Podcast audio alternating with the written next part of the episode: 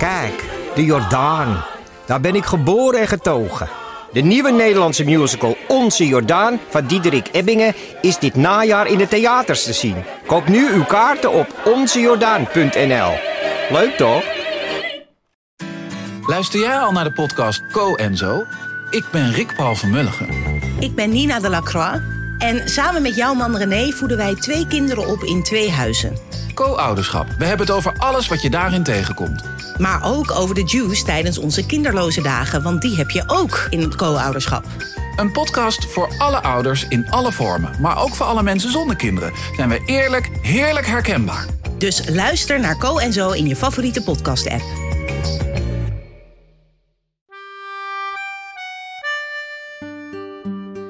Dit is Man met de microfoon met echte en bijna echte verhalen. En mijn naam is Chris Baayema.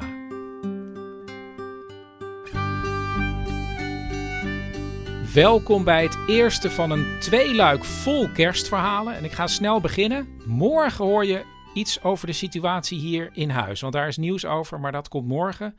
Ehm, voordat we naar de kerstverhalen gaan, eerst even aandacht voor mijn hoofdsponsor. Dat is Theater de Kleine Comedie in Amsterdam. Daar kun je niet nu live in de zaal naar een voorstelling kijken, maar wel tot en met 3 januari is er een online voorstelling. En ik heb even gesproken met de hoofdrolspeler. Hallo met Jezus. Ja, hallo Jezus. Eh, Je spreekt met eh, Chris Baema van eh, de podcast Man met de microfoon. Ik, eh, Chris, ik ik, hoor... luister altijd. Heel leuk. Oh, wat leuk. Oh, dat vind ik echt Ja. wel leuk om te horen. Ja. Oh, maar het Ja, gaat even niet leuk. om mij. Ehm, ja, ik hoorde dat je... Oh, mag ik trouwens eh, jij zeggen? Tuurlijk, tuurlijk, tuurlijk. Ja, je- staat in de kleine komedie ehm, eh, met een show. Maar ik vroeg me af, ja, hoe, hoe gaat het eigenlijk met je? Nou, het gaat niet, het gaat erg slecht. Eh, ja, het gaat eigenlijk slecht tussen mij en Maria. En dan bedoel ik niet mijn moeder. Mensen denken altijd dat ik mijn moeder bedoel als ik Maria zeg, maar ik bedoel Maria Magdalena, mijn vriendin. Ja. Die heeft mij eh, gedumpt omdat ik, eh, ja, omdat ze niet meer vindt dat ik eh, de man ben die ik was. Hè, de man die hoop bracht en, en een boodschap in donkere tijden. En dat heb ik nu niet gedaan en daar maakt ze het uit. En ik, ja, ik probeer nu eigenlijk in die stroop probeer ik eh, Oh. een boodschap te brengen. En eh, Ja, wacht even. voor de kijkers thuis ga ik gewoon eh, een mooie voorstelling neerzetten. Ik heb daar van twee Ja, maar waar sta. Jezus, waar sta je? In een soort kelder of zo? Ga eens bij een raam staan. Ik kan je heel, heel slecht horen. Ik bel Jezus terug als hij bij een raam is gaan staan. En dan pakken we het gesprek op. Hij gaat een show maken in de kleine komedie. Samen met twee eh, artiesten. Peter van Rooyen en eh Wart Kamps. Ik weet niet of je dat wat zegt. Nee, eigenlijk niet. Nee, dat snap ik. Maar goed, eh, dat waren de enige twee die konden. En die heb ik gevraagd om mij eh, te assisteren in de comedie. Dus die helpen mij daarbij. En ik ga daar gasten ontvangen. Ga ik heel veel mensen, ga ik heel veel proberen te helpen. En dan hoop ik eigenlijk dat online, dat dan Maria, ja, Maria dat misschien wel ziet. En dan, ja, bij me terugkomt. Chris. De grote Jezus Red Ons AUB kerstshow van Tim en Bart Kamps, Peter van Rooij, Stephanie Laurier en John Buisman is te zien. Online kun je kaartjes kopen via dekleinecomedie.nl. En dan is het nu tijd voor het kerstverhaal van Nehelenia. Eh, het is ongeveer, nou, ik denk wel 30 jaar geleden. En ik was een jaar of twaalf toen mijn vader op het idee kwam om onze kerstdagen niet in Nederland door te brengen, maar in Engeland. Eh, want het leek hem wel leuk om eens een typische Engelse kerst te beleven. Want ons gezin was erg eh, eh, georiënteerd op Engeland. Alles wat uit Engeland kwam was leuk. Dus vandaar dat, wij, eh, dat, hij een advertentie in de Independence gelezen had, een Engelse krant, waarin een vicar, dat is een priester, mensen uitnodigde om in zijn landhuis en met de kerk die aan het landhuis verbonden was, zijn parochie, om daar de kerstdagen door te brengen. En dan vooral voor mensen die wat ouder en eenzaam hadden, die niemand anders hadden waar ze de kerstdagen door zouden kunnen brengen. Dus hij had daarop gereageerd en wij werden uitgenodigd en konden daar eh, ja, de kerstdagen komen doorbrengen. En dus neemt de jonge familie vlak voor kerst een boot naar Engeland en rijdt het laatste stuk, begint al avond te worden, in de schemering naar de bestemming. En eh, we weten niet wat we, ons te wachten staat. En in de verte zien we dat grote landhuis opdoemen. En terwijl we daar aankomen rijden en de plekje zoeken om de auto te parkeren, zien we al in de deuropening uh, de vrouw van de priester staan. Want in Engeland mogen priesters natuurlijk gewoon trouwen. Uh, terwijl ze soep aan het uitdelen is aan een arme zwerver. En dat vonden wij al heel erg romantisch. Dachten van nou, die kerstdagen hier, dat zit wel snor. Oh ja, dat weet ik ook nog. Er was een hele grote hal waar we binnenkwamen. Daar stond een kerstboom en daar, die was niet versierd. Daaronder stond een man met allerlei kerstspullen. En daarnaast stond een wat oudere mevrouw, een beetje uh, ja, niet wanhopig, maar toch wel een beetje om zich heen te kijken van wat moet ik hier nu mee? En toen zag ze mijn broertje, een jongen, die was toen tien. En mijn broertje is nogal van spontane, heel extravert, die liep op haar toe. En toen zijn ze samen die kerstboom gaan versieren. Dus toen was ook het ijs al gebroken. En vooral mijn broertje, die kon natuurlijk geen uh, kwaad meer doen bij al die oude mensen die daar inmiddels ook allemaal zaten. Het jonge gezin neemt tussen alle bejaarden intrek in hun kamers. En ja, ze dompelen zich onder in een Engelse kerst waarbij van alles gebeurt. Zo uh, gingen we op een gegeven moment met z'n allen naar de kerk en daar werd de adventskaars aangestoken. Die was helemaal versierd met allerlei takken. En op een gegeven moment ging dat uh, aansteken helemaal mis. Waardoor uh, die hele adventskandelaar in de fik vloog. En de, van de hele kerkdienst niet zoveel meer overbleef. Omdat iedereen daar op een gegeven moment met wijwater de boel liep te blussen, zou ik maar zeggen. En uh, ja, op kerstdag hebben we ook een fantastisch lekkere uh, maaltijd gegeten. Gekookt door een kok. Een echte Engelse dikke kok die allemaal traditionele Engelse gerechten op tafel zetten. Uh, met kerst, dan heb je tijdens het uh, kerstdiner ook van die Christmas crackers. Nou, daar had ik 30 jaar geleden nog nooit van gehoord. En dit, die vinger was een, een aardige, serieuze man met van die rode koontjes en een dikke buik. En uh, heel vriendelijk en integer, maar wel serieus. En zeker als je twaalf bent, dan kijk je daar best tegen op tegen zo'n man. Maar op een gegeven moment, toen werden die Christmas crackers uit elkaar getrokken en er zit zo'n papieren kroontje in, zat hij heel serieus met dat roze kroontje op zijn hoofd.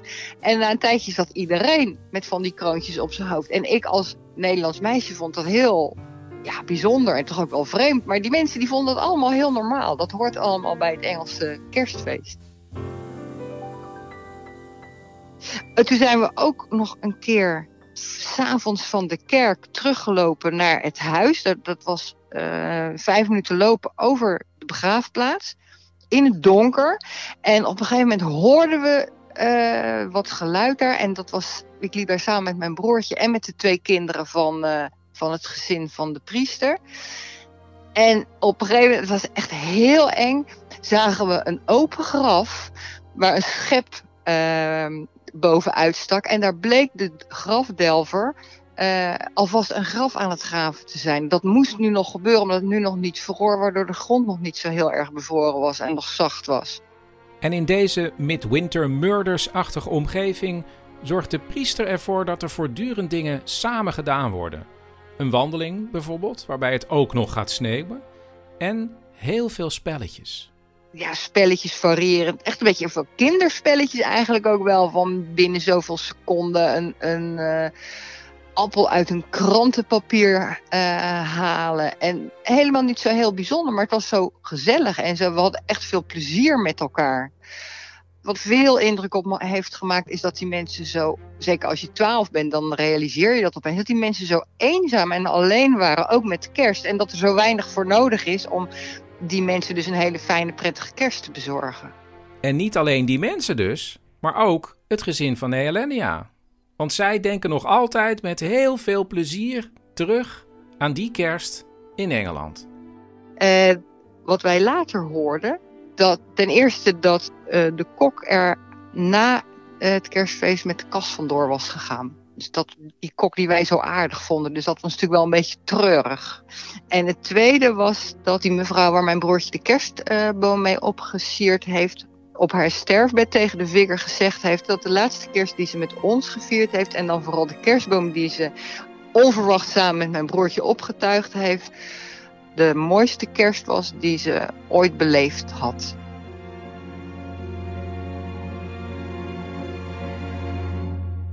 Hoe belangrijk spelletjes zijn met kerst bewijst ook het verhaal van Marieke. Het was uh, kerst 2003. Het was een koude kerst.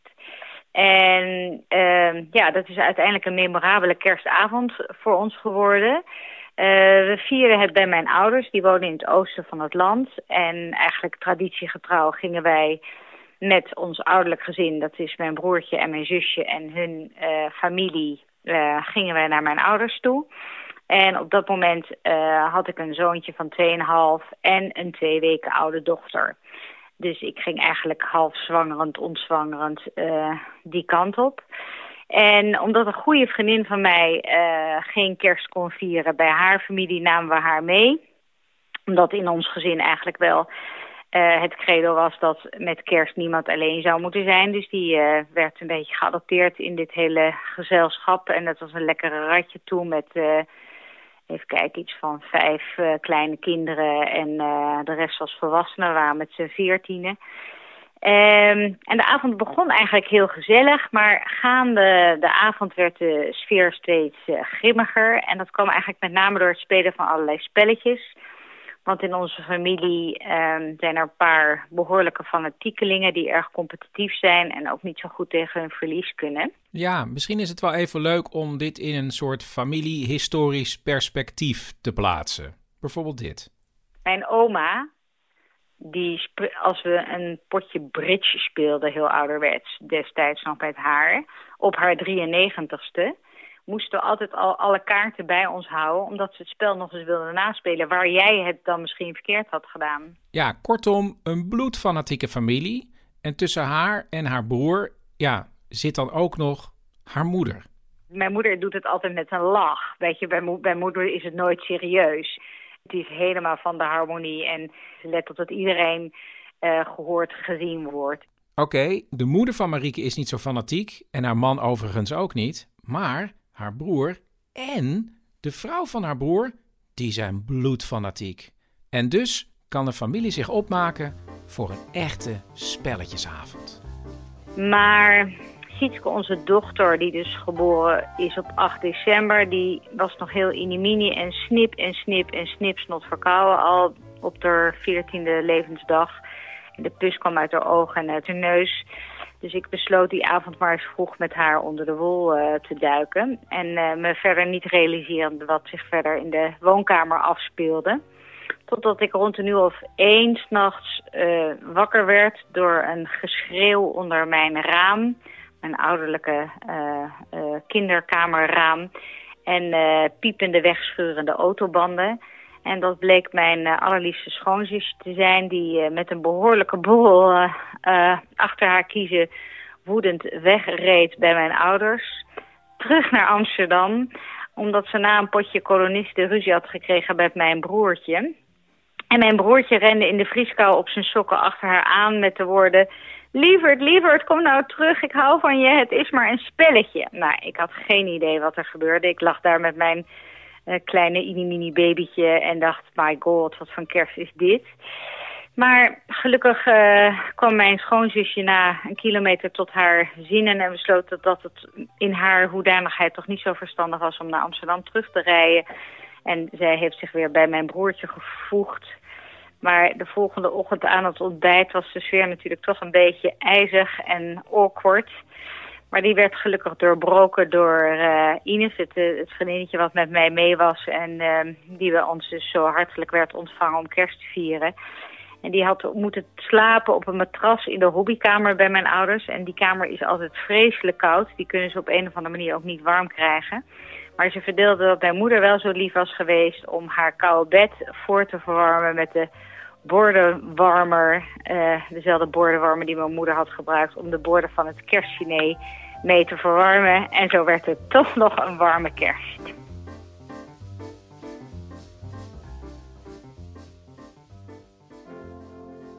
Jullie hebben heel veel ingesproken in de voicemail.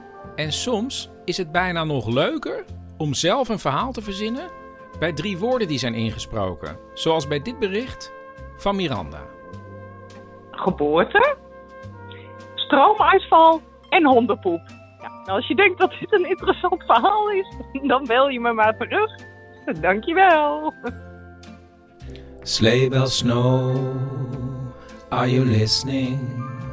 Heidi ho, in the glistening, a beautiful sky, a low means a high, walking in a winter wonderland.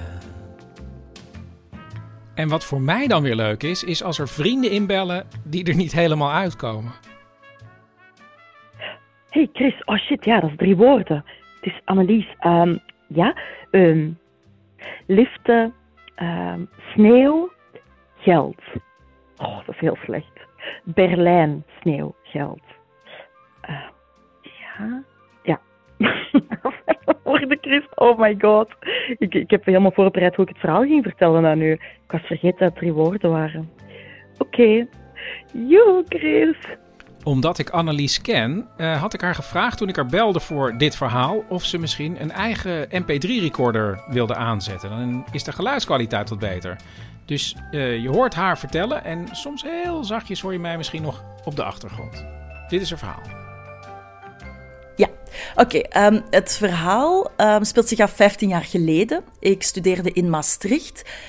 Um, wij hadden allemaal geen geld. Ik had al een paar studies achter de rug, dus ja, ik zat niet met overschotten van budget. En wij hadden de gewoonte om met de mensen van school iedere vakantie of ieder moment dat we de kans hadden om naar Berlijn te liften. Soms deden we daar wedstrijden voor, maar vaak gewoon vertrokken we. En nu had een vriendin van ons um, uit Arnhem, die had een auto kunnen regelen. En zij zouden wachten in Nijmegen. En dan liften wij enkel van Maastricht tot Nijmegen. En de kerstvakantie was net begonnen. En we hadden afgesproken om tien uur s ochtends moesten we er zijn in Nijmegen. En wij, ik denk dat we echt om zeven uur al waren vertrokken s ochtends, aan de kant gaan staan. Maar het sneeuwde echt super hard. En niemand wilde stoppen. En na echt heel lang um, stopte zo een rood autootje, maar echt zo, zo echt een rammelbak. En die had zo één ruitenwissertje die zo half werkte. En daar, die kon zo echt door een heel klein gaatje naar de weg kijken. Maar goed, wij waren echt hopeloos, want we waren echt al, uh, volgens mij, een uur of zo te laat. Um, en die man um, laat ons in. En dat was echt een hele sympathieke man. En zoals dat hoort, als lifter moet je een gesprek voeren. En dat was een, echt een, ja, een, super zachtaardige, sympathieke man. Wel zo met zo'n auto dat, dat, dat je denkt, oh, je halen we dat wel. En die reed, weet ik ook nog, echt heel snel. Want hij was aan. En wanneer moesten jullie er nu weer zijn? Dus ach ja, wij zoefden door dat um, witte landschap... ja, een, een, tof gesprek. Ook niet verder iets speciaals. Gewoon super sympathiek. Maar hij gaf wel niet veel prijs. En na een tijd toen kwamen we daar aan. Ja, wij kwamen in Nijmegen eindelijk aan. En toen zei hij... Um, hij vroeg, wat gaan jullie in Berlijn allemaal doen? Ik zo, ja, eigenlijk hebben we geen geld, maar we hebben nu de allergoedkoopste jeugdherberg gereserveerd. Waarschijnlijk was dat zo'n jeugdherberg dat je weet wel met, met twintig op een kamer lag. En we hebben wat eten bij, dus we gaan het wel zien. En die man vond dat echt heel, ja, die, had echt zoiets, ja, maar en gaan jullie niet uiteten of zo voor kerst? En wij zo, ja, nee, daar is gewoon geen budget voor. Um, en helemaal op het einde zei hij, mag ik jullie een presentje geven? En oprecht, ik dacht aan een tekening of zo. Want een presentje, ik vond dat gewoon een grappig woord. Ja, nu moet ik toch even ingrijpen, want Annelies is Vlaams, dat hoor je. En soms hoort ze gewoon een Nederlands woord wat ze niet kent. Maar ja, dit kan weer zo'n typisch geval zijn. Um, ik weet, toen ik op de toneelschool auditie deed, dan, dan, dan zeiden ze ook, ik kan je toch eens op deze manier spelen. En ik weet dat, um, dat ik dan... Ik weet zelfs niet meer welk woord het was. Hè. Van, kan je het eens op die manier spelen? En ik zei, oh, dat woord ken ik niet. En toen zei die leraar, ja, in België zullen jullie dat niet gebruiken, dat woord. En toen was er een andere auditante en die zei, jawel hoor, zij kent gewoon dat woord niet. Dus ik... Dus ik moet zeggen dat ik vanaf nu altijd een soort lichte paniek voel als, als ze vragen: kennen jullie dat woord niet? Dan denk ik gewoon ja. Of ik waarschijnlijk niet. Ik bedoel, ik kon wel iets bij voorstellen, maar ik dacht echt zo presentje. Ja, ik weet niet. Ik zat echt eerder in de trant van een tekening te denken. Oké, we gaan terug naar de auto waar de bestuurder net gevraagd heeft of hij een presentje mag geven. Ehm, en ik zo, "Eh, ja, ja, ja, dat mag. En ehm, die gaf iets in mijn hand, maar ik durfde echt, echt niet te kijken.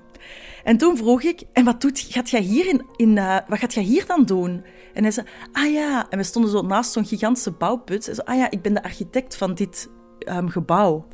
Ja, Oké, oké. En Ik zei, ja, maar geef uw adres en ik ga jullie een- jou een kaartje sturen. Ehm, nee, ik wil echt niks terug. Dit is het gewoon. En die zette ons af en die reed weg. En ik keek in mijn hand en die had 250 euro gegeven. En zo zijn wij in Berlijn echt kei lekker kunnen gaan uiteten en gaan feesten. Hadden wij dus alsnog een extreem luxueuze vakantie voor onze norm.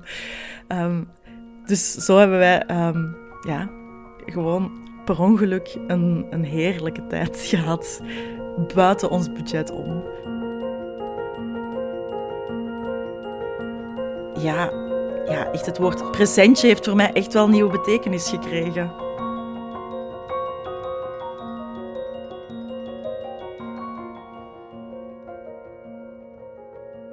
Bert, je stond op mijn voicemail. Chris, hoe lang doe jij over een fles handlotion? Handlotion. Ja, hoe lang doe je daarmee? Je bedoelt desinfecterende handgel, denk ik. Nee, ik bedoel moisturizing handlotion. Nou, geen idee. Dat heb ik niet. Echt niet? Nee, ja, ik heb wel bodylotion. Die, die smeer ik Ja. op mijn onderbenen, maar die zijn heel droog. Want die krab ik voortdurend tot bloedens toe open. En dat doe ik Ja. ook altijd met de douche. Heel, heel heet water erop. En dan... Chris, too much information en het gaat nu even niet over jou. Nou, wat is er? Ik heb een situatie. Listen, Ja, ik heb van mijn hulp een kerstcadeau gekregen. hulp. Je bedoelt je Braziliaanse schoonmaakster. Claudia is veel meer dan dat, Chris. Helpt mij. Ja, met schoonmaken. Ja. Oké, nou, wat is er aan de hand? Nou, ze heeft me bij wijze van kerstgeschenk een kerstkaart met moisturizing handlotion gegeven. Nou ja, ja weggooien? Nee, Chris, dat ziet ze. Ze maakt mijn hele huis schoon. Ik moet hem gebruiken. Nou ja, misschien ook wel gewoon lekker. Nee, het stinkt naar een vrucht die ik niet ken. Hè? En ik dacht ook eerst dat het een zeepje was. Maar toen ik die zeep niet van mijn handen kreeg, heb ik er nog meer van gepakt. Om het van mijn handen te krijgen, omdat ik dacht dat het zeep was. Maar het was een lotion. Ah, Een moisturizing hand lotion. En nu? Ja, nu heb ik dus hele zachte handen die naar verschrikkelijke vrucht ruiken. En alles wat ik eet smaakt ernaar, want dan ruik ik mijn handen. Ja, hè, maar Ja. En nu wil je weten hoe lang je er nog mee doet? Ja, ik moet die lotion natuurlijk op een opvallende plek in huis zetten. En er iedere week een gedeelte van laten verdwijnen totdat die fles leeg is. Maar hoeveel moet ik er dan per week uithalen? Ja, geen idee. Eh, iedere dag twee, eh, pomp, twee, drie pompjes. 14 eh, of 21 pompjes per week dan? Ah, waarom doen mensen elkaar dit aan, Chris? Ze weet toch dat ik er nu mee opgescheept zit? Hè? Of wil ze me ergens op terugpakken? Is dat het? Ja, geen idee. Als het een heel aanwezige geur is, misschien wel. Godverdomme. Wat kan het dan zijn? Ja, weet ik veel. Ik ken die vrouw toch niet, Bert? Jezus, wat have I done, Chris? Wat is het? Ruik ik niet lekker? Mag ik haar niet vragen om de veranda schoon te maken? Praat ik te veel? Praat ik te weinig? Ben ik te aanwezig in huis? Dit was aflevering 44 van Man met de microfoon. Meegespeeld heeft Bert Kommerij. En Man met de microfoon wordt mede mogelijk gemaakt door Theater de Kleine Comedie. En wil je die online voorstelling bekijken? Ga dan even naar www.dekleinecomedie.nl. Ja, en ik zou zeggen, ja, mocht je nou nog even rond deze kersttijd heel veel kerststerretjes willen achterlaten in de iTunes Store, dan is dit toch wel het moment. Want met veel sterretjes kom ik prominenter in beeld en dan kunnen er andere mensen gaan luisteren in de vakantie. Tot morgen.